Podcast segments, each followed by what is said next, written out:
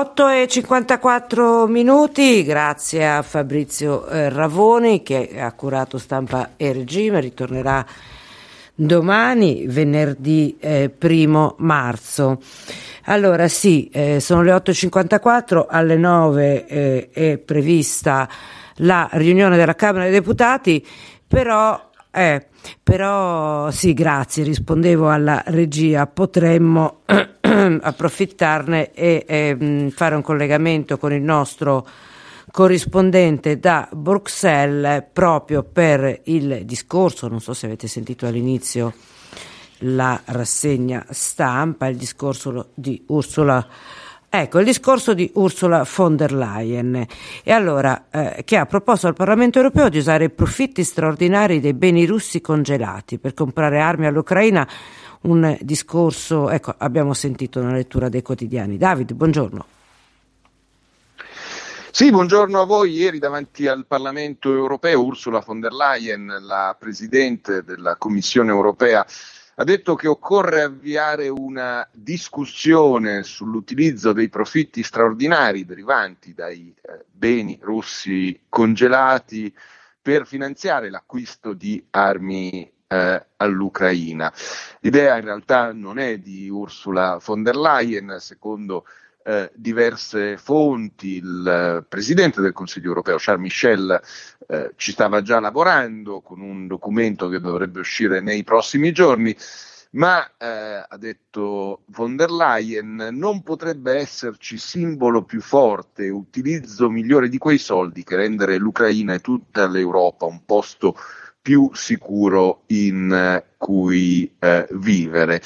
Le risorse in realtà non sarebbero straordinarie, sarebbero pochi miliardi di euro, parliamo dei profitti realizzati sui circa 200 miliardi di euro che sono attualmente bloccati, le riserve della banca centrale russa, ma non c'è dubbio che sarebbe una misura simbolica utilizzare i soldi della Russia o i profitti della Russia per aiutare l'Ucraina a difendersi dall'aggressione di Vladimir Putin. Von der Leyen ieri davanti al Parlamento europeo ha parlato soprattutto di quella che dovrebbe diventare la strategia per rafforzare l'industria della difesa in Europa.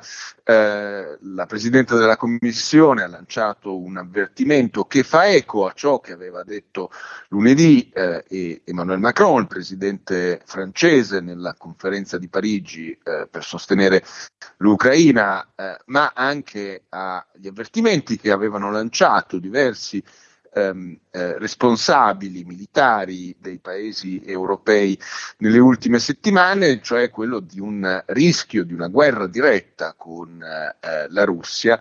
La minaccia di guerra, ha detto von der Leyen, può non essere imminente, ma non è impossibile, i rischi non devono essere esagerati, ma dobbiamo essere preparati, ha detto von der Leyen, e questo inizia con l'urgente necessità di ricostruire, ricostituire e modernizzare le forze armate degli Stati membri.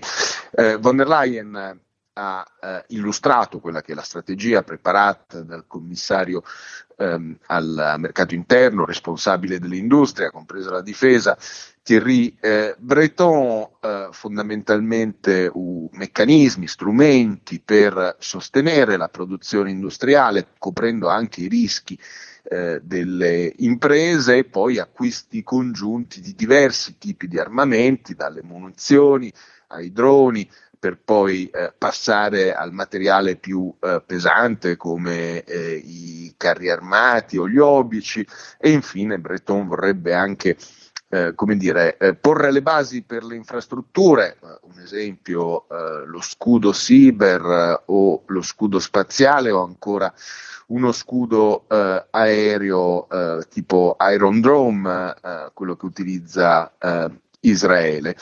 C'è però un problema che divide in modo molto netto von der Leyen da Breton, e queste divisioni si riflettono anche tra i 27 Stati membri, ed è quello del finanziamento di questa strategia.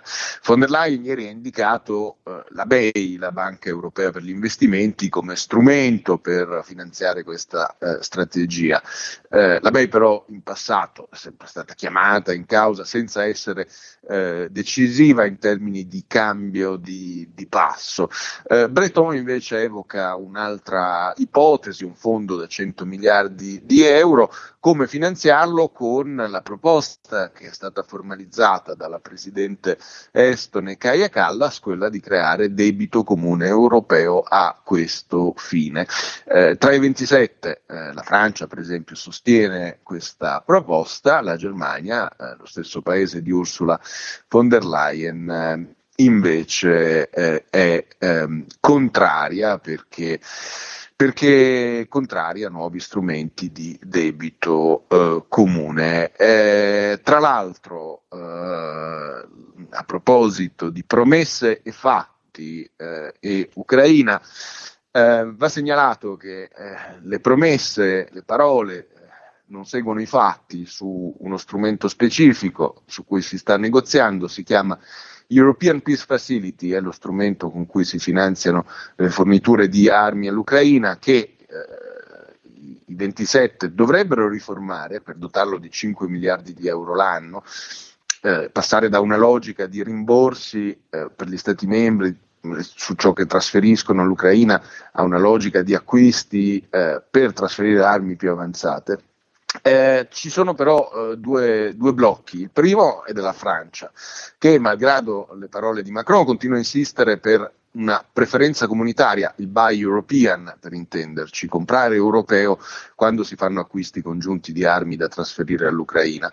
Questo irrita molti paesi, dicono questo strumento deve servire all'Ucraina, i tempi sono importanti, la rapidità.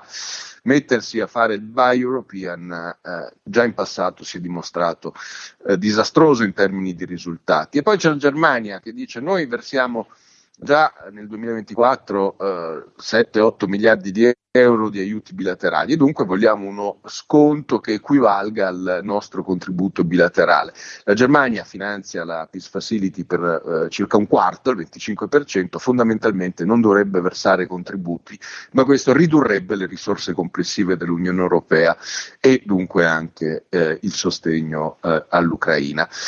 Su questo si sta negoziando in vista del Consiglio Europeo di marzo, vedremo se queste posizioni sempre un po' centrate su se stessi, dimenticando un po' le urgenze ucraine, verranno superate. Per ora è tutto e ti restituisco la linea. Grazie a David Carretta. Allora, è iniziata la seduta della Camera dei Deputati, è in corso la lettura del processo verbale, ci colleghiamo grazie alla regia di Alessandro Teodori.